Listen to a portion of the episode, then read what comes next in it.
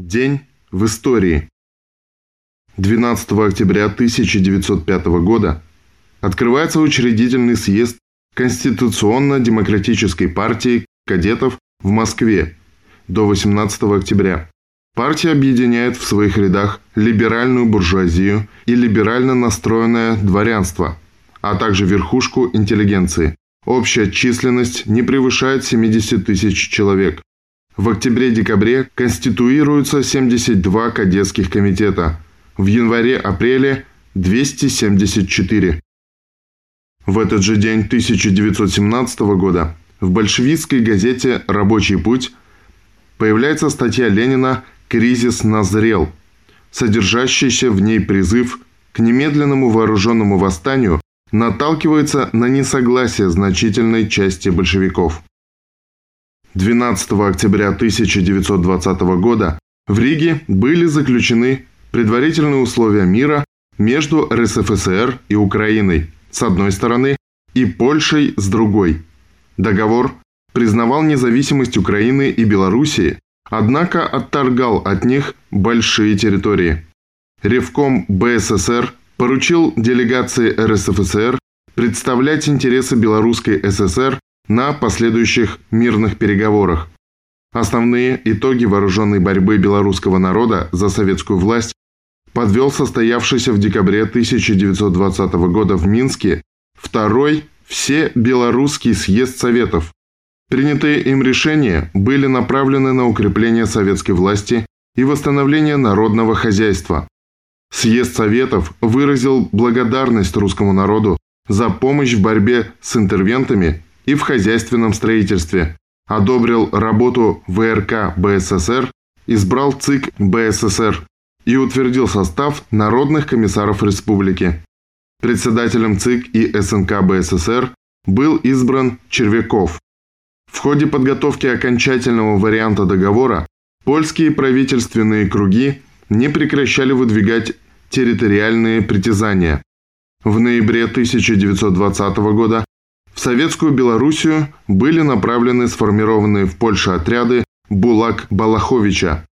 Эти отряды заняли ряд населенных пунктов на Полесье, совершили массовые казни, погромы и грабежи. Они разрушили 174 населенных пункта, убили 1100 и ранили 150 человек. В течение недели бандиты были разгромлены войсками Красной Армии в районе Мозыря, Калинкович и Речицы.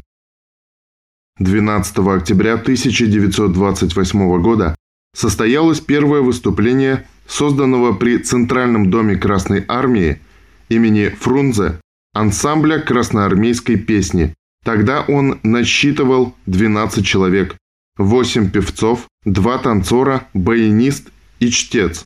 К 1 декабря 1935 года коллектив вырос до 135 человек. Организатором и первым музыкальным руководителем был профессор Московской консерватории имени Чайковского, народный артист СССР, композитор, генерал-майор Александр Александров.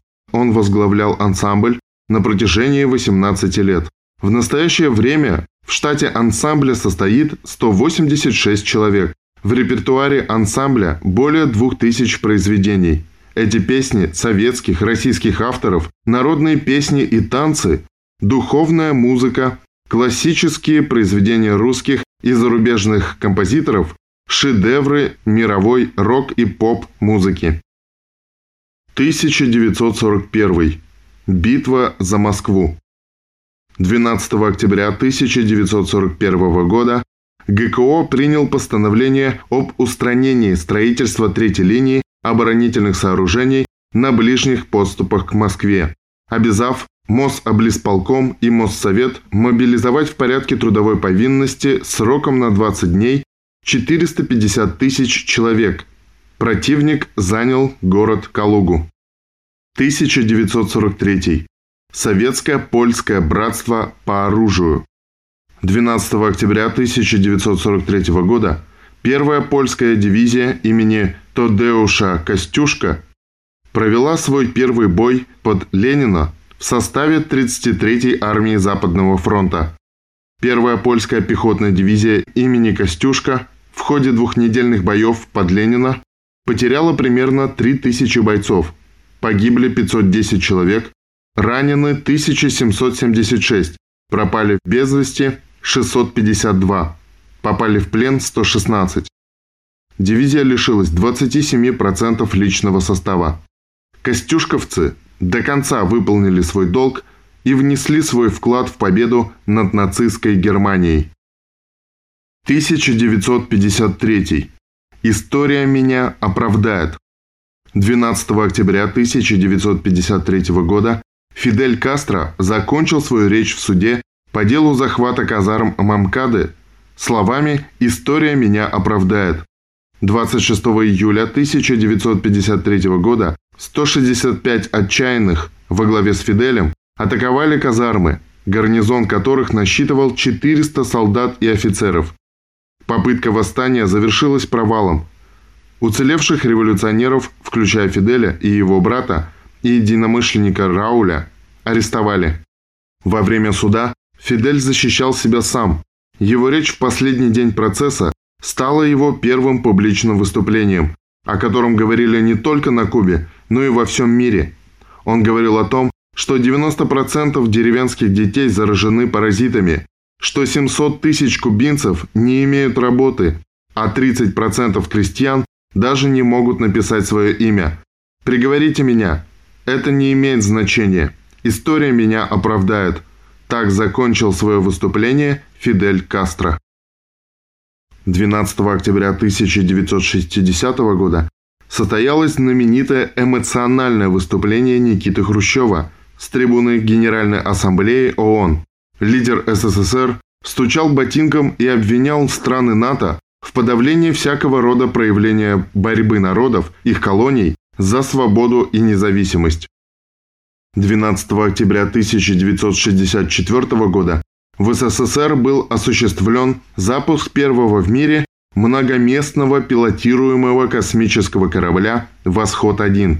Экипаж корабля «Восход-1» установил два абсолютно мировых рекорда. Максимальной высоты космического полета 408 километров и максимальной массы 5320 килограммов, поднятой на такую высоту, и два мировых рекорда дальность полета 669 784,27 километра и продолжительность полета 24 часа 17 минут 3 секунды в категории многоместных космических кораблей.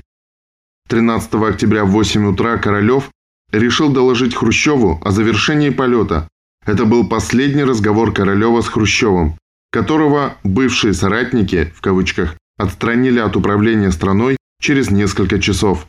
Все ждали поздравления первого секретаря ЦК КПСС, председателя Совета министров СССР Хрущева, но его не последовало.